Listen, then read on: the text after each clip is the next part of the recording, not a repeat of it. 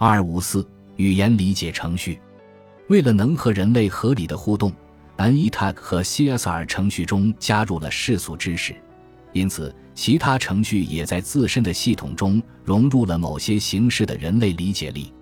其中最为著名也最受争议的程序之一是耶鲁大学的香克开发的语言理解程序。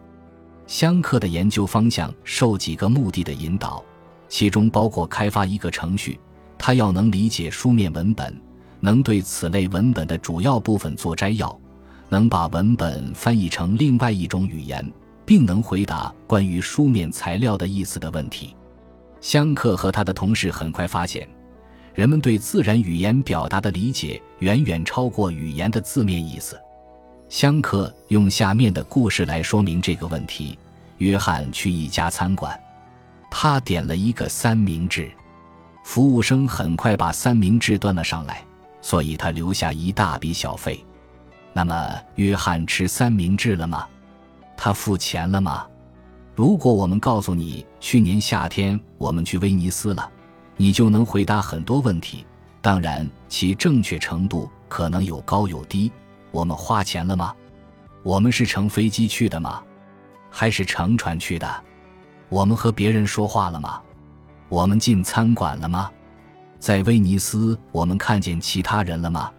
他们说意大利语吗？他们穿衣服吗？他们有手指甲吗？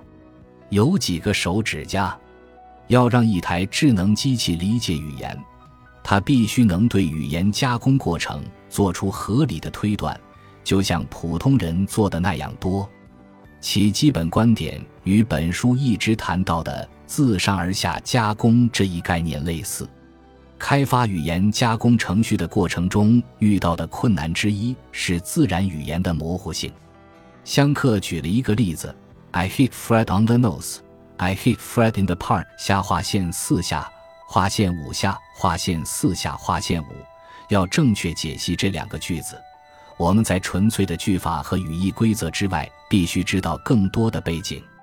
读者必须了解一个人可能处在的地点，以及其他关于人类行为概念性的信息和世俗信息。